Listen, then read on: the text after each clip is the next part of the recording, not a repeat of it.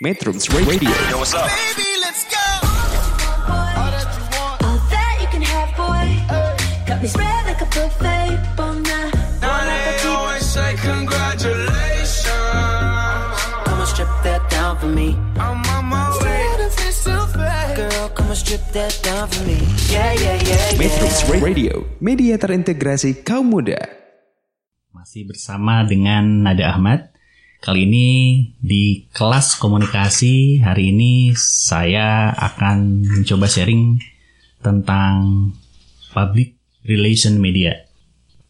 Hari ini saya akan membahas tentang media yang digunakan, ya, media-media yang digunakan oleh public relation.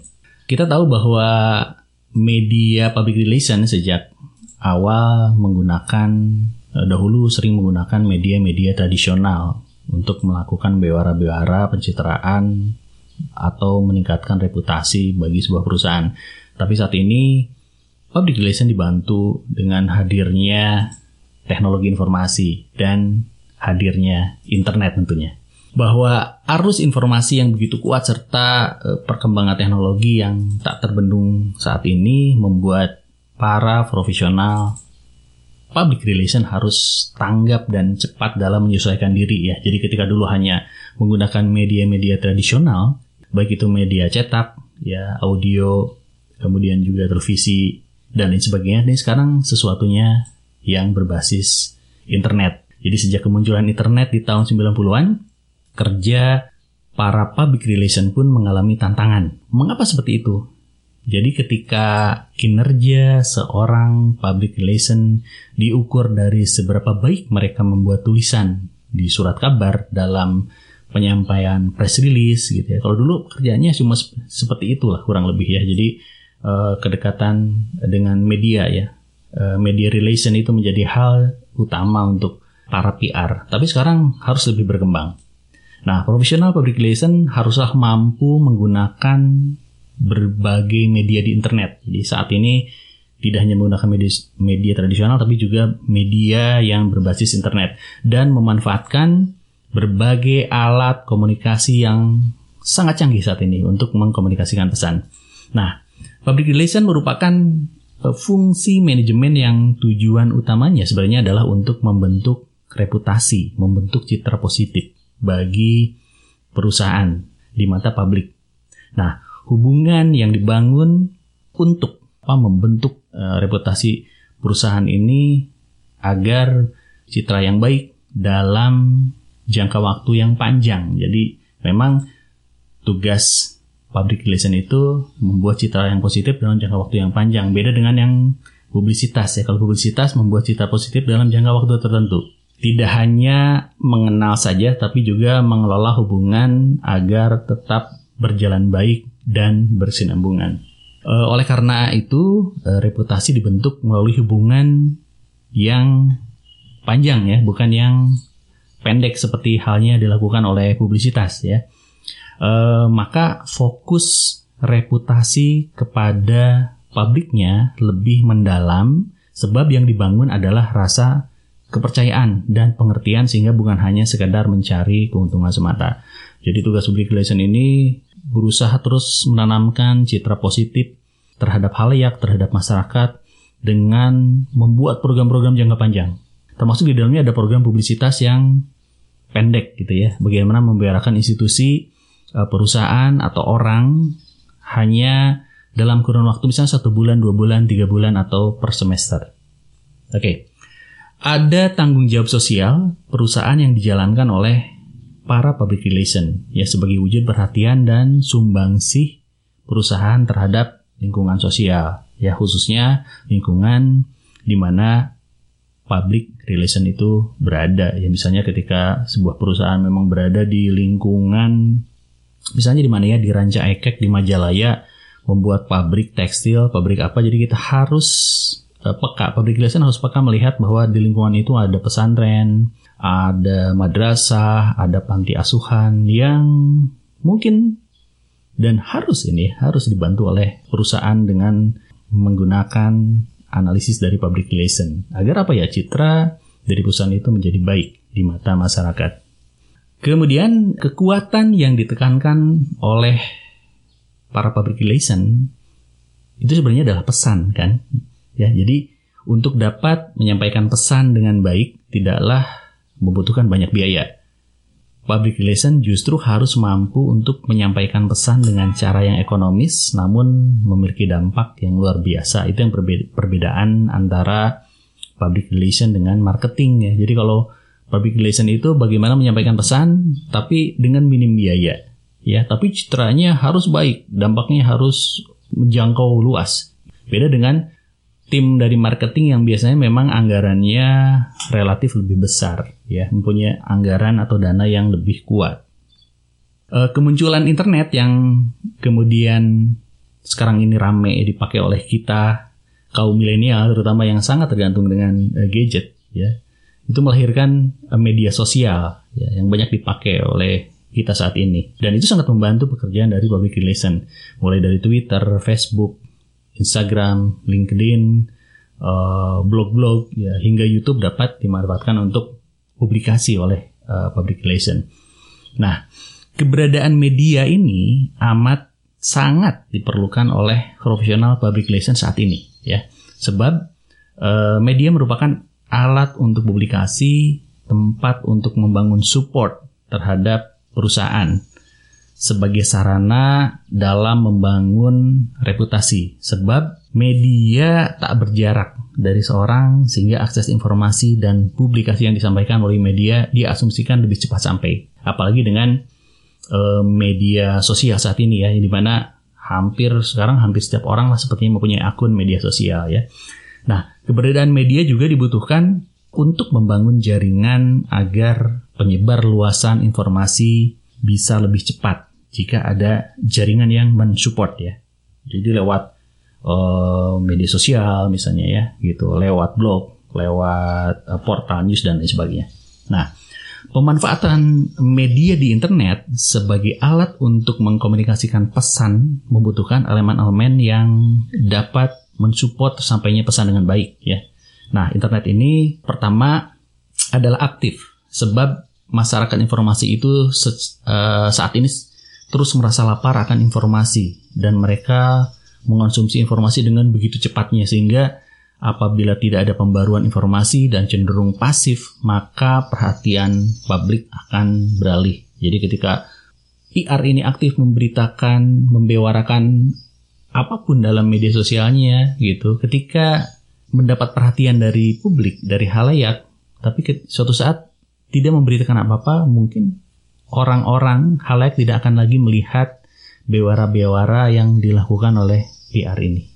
Kedua adalah menjadi perwakilan yang baik dari perusahaan. Ya, bagaimana juga public relation adalah ujung tombak citra perusahaan. Jadi ketika pesan yang disampaikan tidak baik dan cenderung memancing keresahan, maka itu akan berdampak pada reputasi perusahaan juga, ya. Nah, yang ketiga adalah perhatian atau responsif atas keluhan atau masukan yang diperoleh. Sebab komentar dan keluhan apapun bisa disampaikan di media, sehingga public relation menunjukkan perhatian dan juga respon yang positif. Maka juga akan berdampak pada reputasi perusahaan. Jadi ketika misalnya ada keluhan dari masyarakat lewat surat pembaca di media massa, namanya orang-orang public relation harus cepat tanggap, harus cepat menjawab, ya, keluhan-keluhan tersebut, harus memberikan solusi terhadap keluhan-keluhan dari halayak agar halayak menjadi nyaman, agar halayak menjadi dekat dan merasa diperhatikan. Kurang lebih seperti itu. Yang keempat adalah menjalin hubungan secara langsung juga diperlukan sebagai kelanjutan dari jaringan yang dibangun melalui media. Dengan demikian diharapkan pesan dapat tersampaikan dengan baik dan reputasi yang terbentuk di masyarakat sesuai dengan harapan dari perusahaan. Jadi setelah membuat rencana-rencana, ya, kemudian juga aksi-aksi yang dilakukan, nah, PR juga harus ketemu langsung dengan halayak. Tidak hanya membuat perencanaan, jadi tidak hanya di dunia maya, tapi juga harus secara nyata para PR juga bertemu dengan orang-orang, dengan halayak tersebut.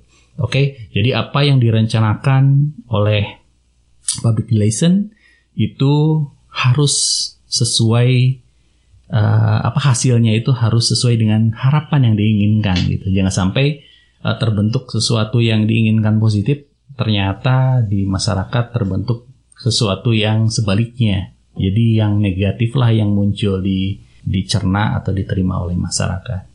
Oke, nanti setelah jeda berikut kita akan lanjutkan dengan pembahasan mengenai PR media selanjutnya. Metrum Radio. Yo, what's up? Baby, let's go. All that you want. All that you can have, boy. Got me spread like a buffet. Bona. Now they always say congratulations. Come and strip that down for me. I'm on my way. Girl, come and strip that down for me. Yeah, yeah, yeah, yeah. Metrum Radio, media terintegrasi kaum muda. Nah, bila kita membandingkan media public relation dan media iklan, akan muncul 5 hal yang menarik. Pertama adalah kampanye periklanan dan kampanye humas sama-sama bisa menggunakan berbagai macam media. Oke, jadi baik periklanan maupun PR itu sama-sama bisa menggunakan berbagai macam media.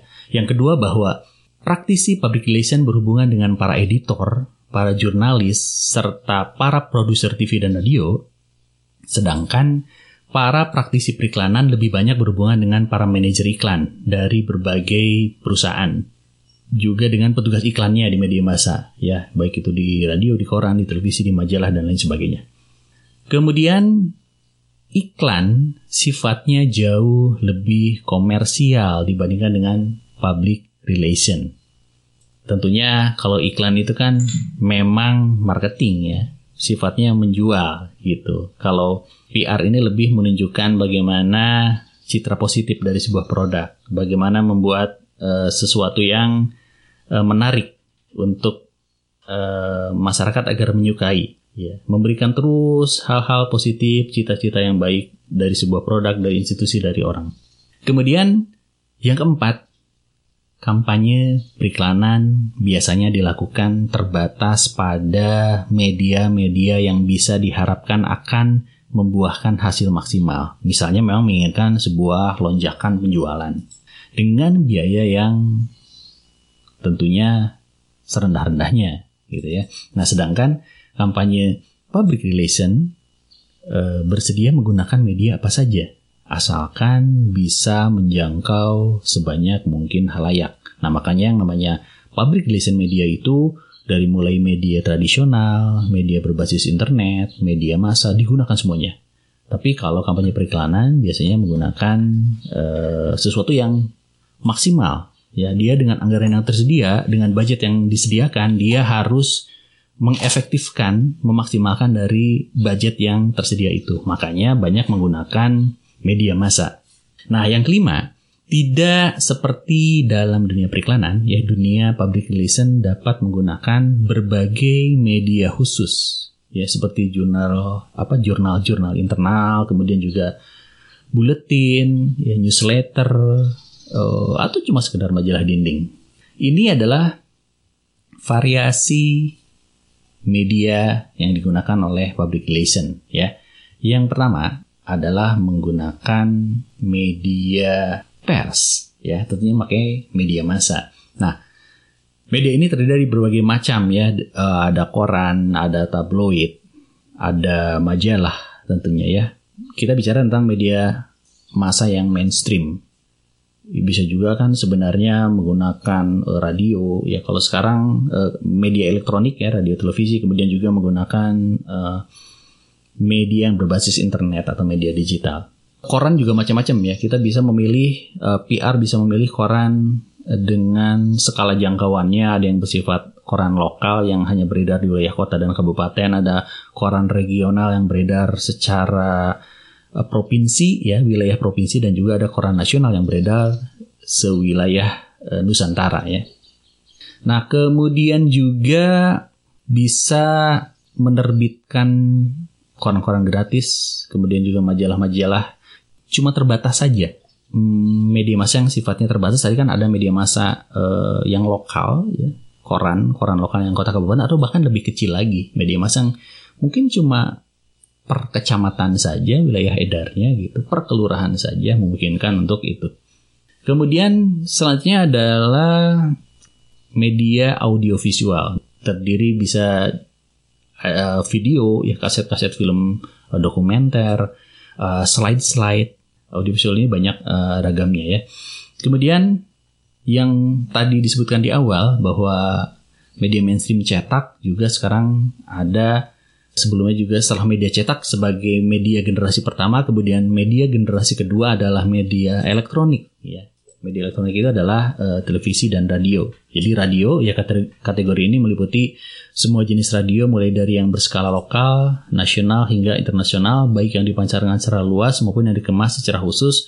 Dan sekarang juga berkembang seperti ini, seperti Metrum ini adalah radio streaming, ya. Jadi bisa didengarkan di mana saja, jangkauannya seluruh dunia karena memang berbasis internet. Kemudian juga televisi sebagai media public listen, tidak hanya televisi nasional atau regional, tapi juga bisa televisi internasional, termasuk dulu ada sistem teletext, sekarang ada TV kabel dan lain sebagainya.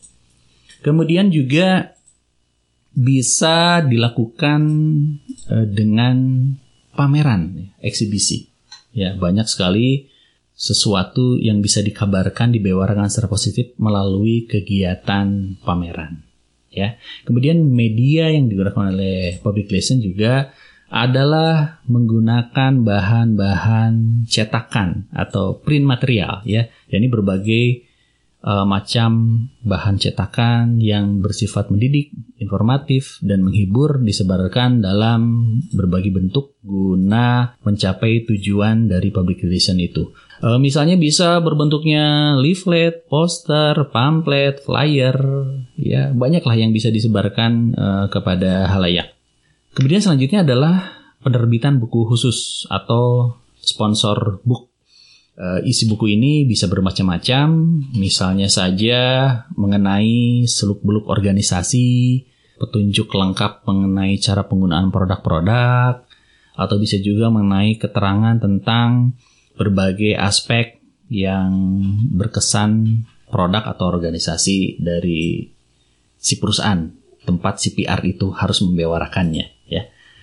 Kemudian selanjutnya adalah email, ya, direct mail, atau juga sekarang bisa melalui mailing list, ya, milis, ya. Juga dalam mailing list ini kita sebagai PR ini bisa menyebarkan newsletter digital, ya, dalam bentuk PDF, JPEG misalnya.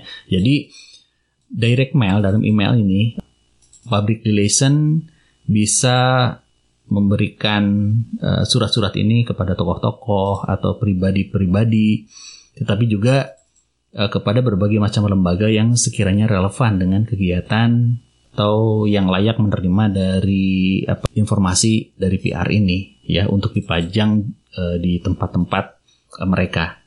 Sesuatu hal yang positif juga diberikan melalui surat langsung, ya, direct mail, melalui email kepada orang-orang, kepada tokoh-tokoh, kepada lembaga, institusi, kepada ormas, LSM gitu dan lain sebagainya, ya. Dan ini juga bisa menyampaikan newsletter digital, ya, yang bentuknya PDF gitu, ya, atau berbentuknya JPEG, agar juga menginformasikan kegiatan-kegiatan dari institusi perusahaan yang dilakukan oleh public relation ini. Selanjutnya adalah pesan-pesan lisan, spoken word. Jadi penyampaian pesan dari public relation juga bisa dilakukan melalui komunikasi langsung atau tatap muka.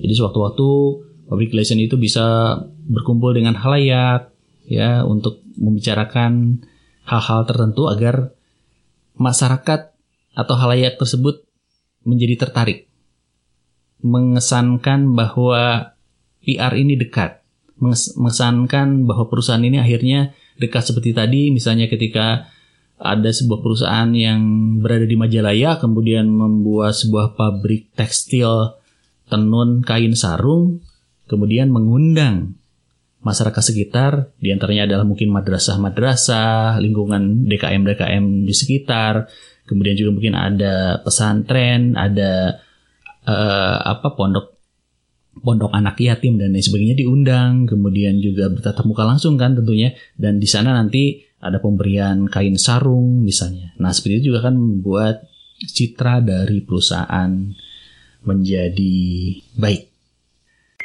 Metrum Radio. Yo, what's up? Baby, let's go. All that you want, all that you can have, boy. Got me spread like a buffet, bon now. Now they always say congratulations. Come and strip that down for me. I'm on my way. Girl, come and strip that down for me. Yeah, yeah, yeah, yeah. Metrum Radio, media terintegrasi kaum muda. Public Relation Media dalam kelas komunikasi hari ini yang membahas tentang variasi dari media public relation tadi sudah dibahas tentang media massa, kemudian juga audiovisual, kemudian radio, televisi, pameran, bahan-bahan cetakan, dan juga penerbitan buku, juga email, ya, direct mail, mailing list, ya, kemudian juga pesan-pesan lisan. Nah, kemudian dalam variasi media public relation juga ada yang dinamakan dengan sponsorship, ya, jadi pemberian sponsor suatu organisasi, perusahaan, perorangan, institusi bisa pula menjalankan kegiatan public relation-nya melalui penyediaan dana atau dukungan tertentu atas penyelenggaraan suatu acara seni, olahraga, ekspedisi, beasiswa universitas misalnya, sumbangan amal, dan lain sebagainya. Nah, kegiatan penyediaan sponsor ini juga sering dilakukan dalam rangka melancarkan suatu iklan atau mendukung pemasaran dari suatu perusahaan ya. Kita tahu misalnya di Indonesia orang-orang banyak penggemar sepak bola ya. Liga Indonesia itu dari mulai liga awal ya sampai sekarang itu selalu ada sponsorship, baik yang sponsorship tunggal atau juga gabungan. Dari mulai liga awal tuh liga misalnya Liga Dunhill, Liga Bentul, Liga Gudang Garam, Liga Jarum, itu kan namanya saja sudah kelihatan ya bahwa produk-produk ini menjadi sponsor dari acara olahraga yang menjadi banyak kesukaan terutama kaum pria di Indonesia ya, sepak bola.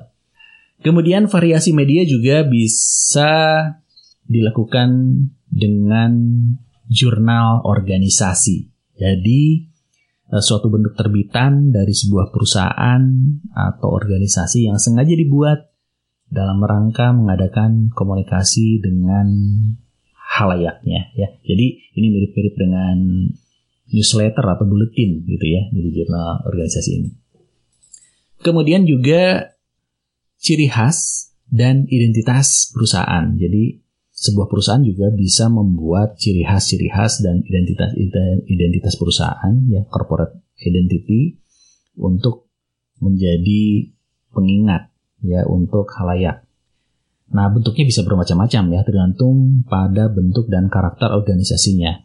Ciri khas organisasi atau identitas perusahaan ini sengaja diciptakan untuk mengingatkan khalayak atas keberadaan dari organisasi yang bersangkutan. Ya, contohnya misalnya kalau kita lihat seragam, misalnya seragam apa ya? Seragam IndiHome ya, IndiHome. IndiHome itu kan menggunakan seragamnya warna merah dan warna putih gitu. Itu kan jadi corporate identity. Kemudian kalau perusahaan media seperti Pikiran Rakyat.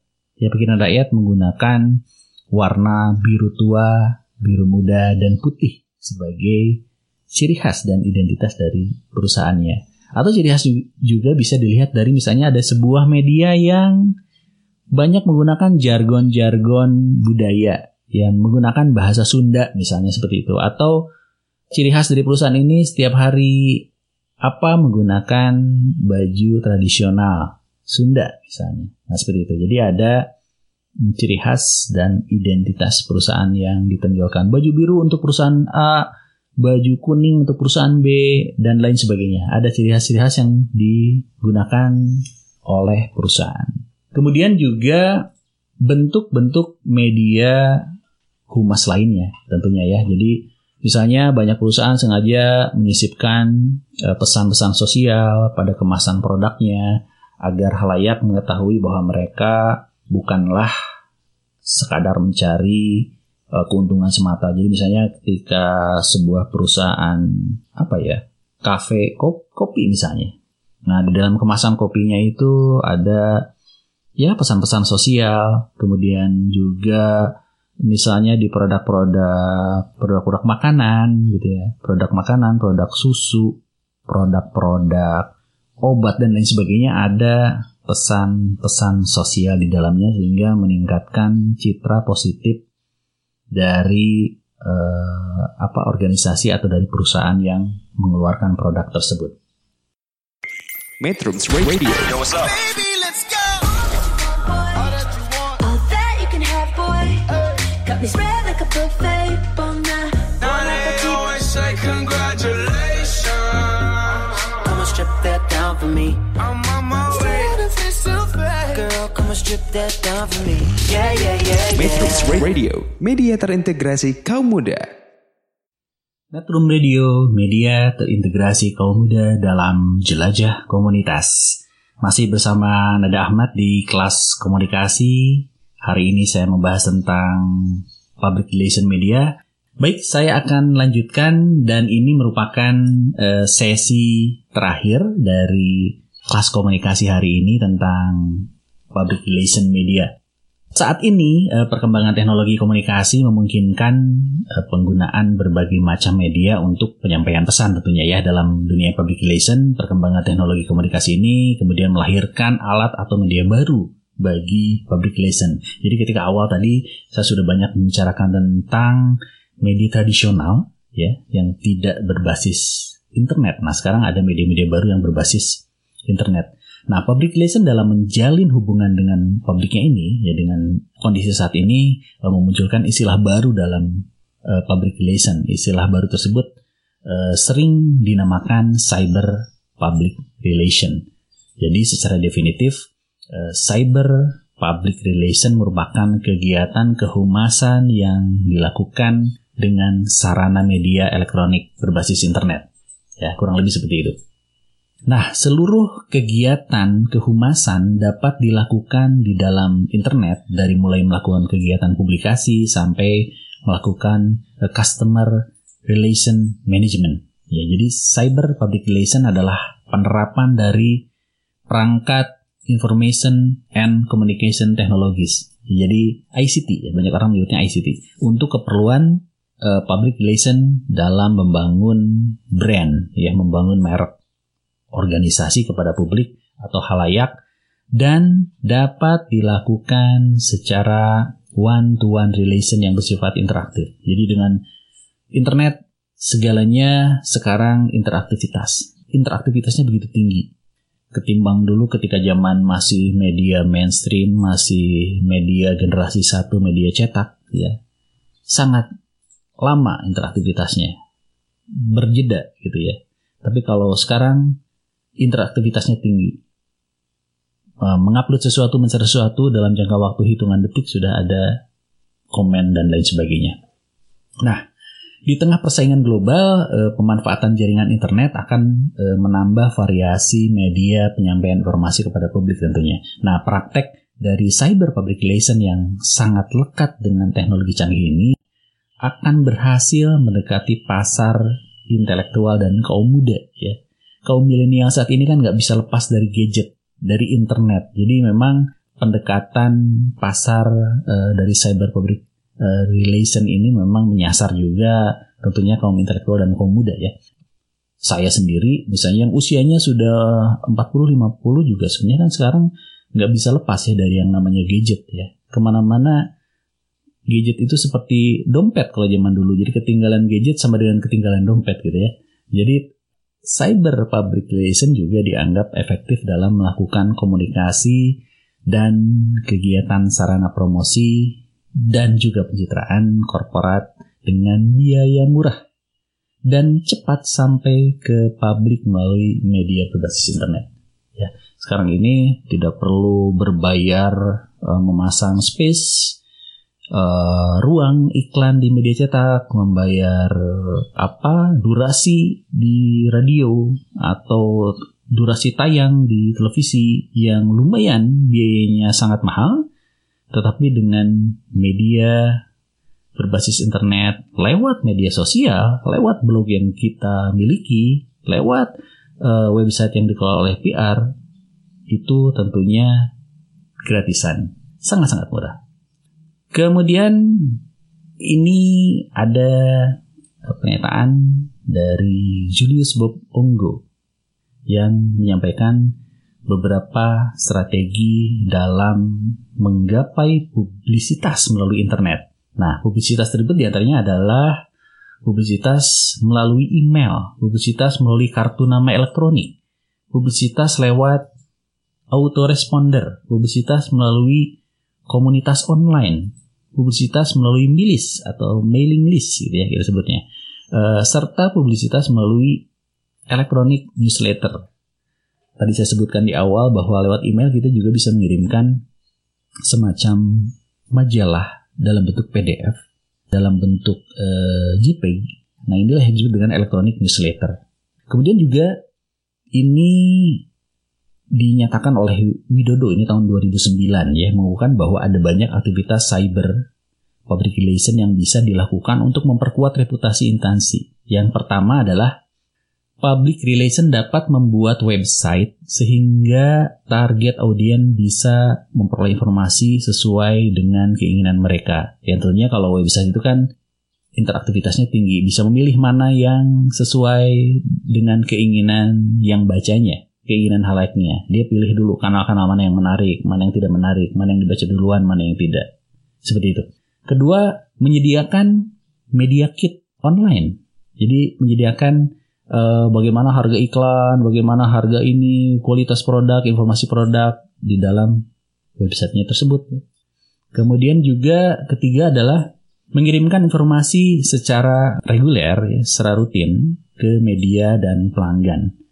Yang keempat, mengaitkan bisnis perusahaan dengan topik-topik aktual sehingga memudahkan pelanggan menemukan produk atau jasa.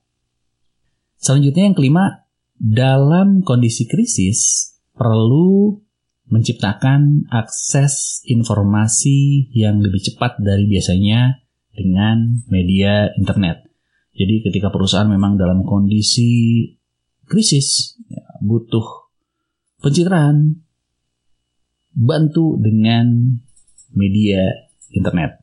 Bisa macam-macam kita cepat ya, karena cepat dan seketika. Tidak seperti media cetak yang memang berjeda. Hari ini ada, baru bisa disampaikannya esok hari. Tapi kalau internet ini kita bisa menyampaikannya lewat website, ya lewat blog dengan secepat-cepatnya. Ya, dan bisa juga mengundang interaktivitas dari halayak langsung, bisa komen gitu. Kemudian yang keenam, bergabung dengan kelompok diskusi online sehingga bisa memantau reputasi brand ya dan target potensial pasar.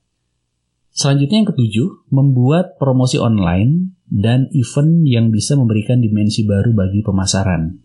Dan yang terakhir adalah public relation dapat memanfaatkan media internet untuk membangun hubungan yang baik dengan semua pemangku kepentingan. Ya, tentunya apa yang diharapkan harus sesuai dengan yang terjadi di lapangan. Semua program yang dibuat oleh public relation tentunya bukan hanya sekedar harapan, tapi memang terbentuk sesuai dengan yang sudah direncanakan. Makanya melalui media internet ini juga membangun hubungan dengan semua pemangku kepentingan, dengan semua stakeholder, ya, menjangkau masyarakat secara luas, menjangkau juga pemerintah, menjangkau juga vendor-vendor, menjangkau juga sesama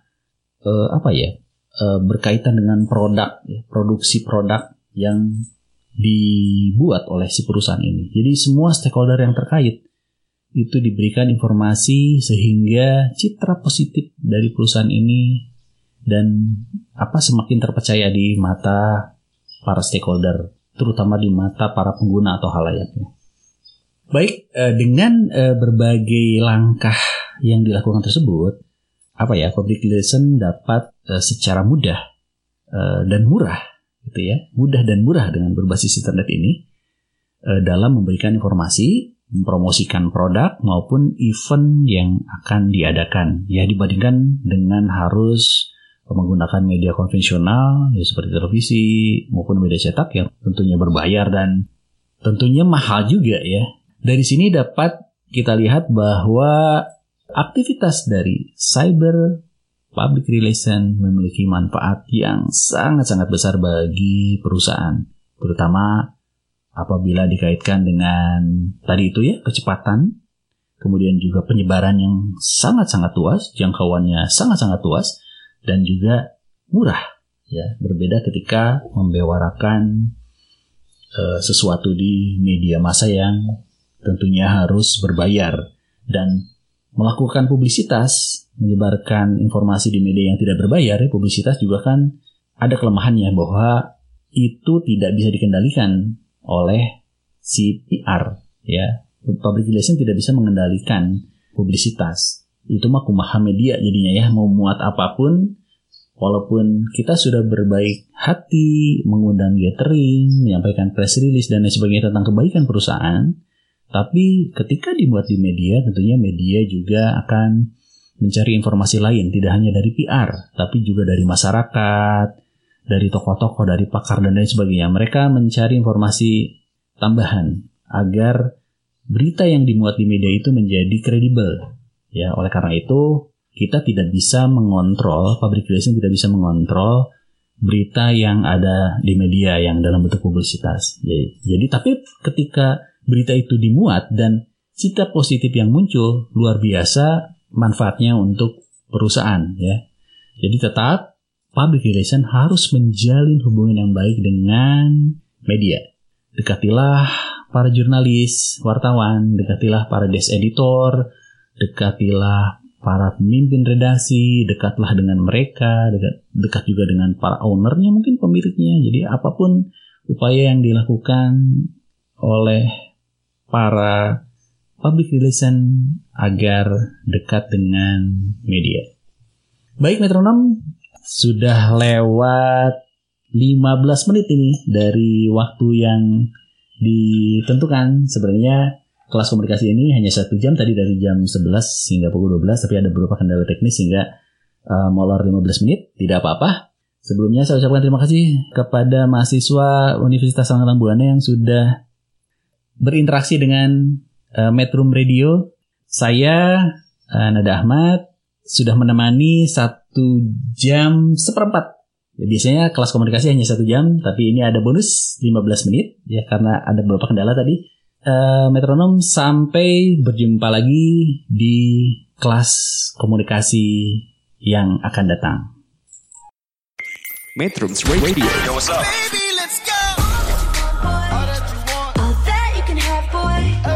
They spread like a buffet bonnet. Now they always say congratulations.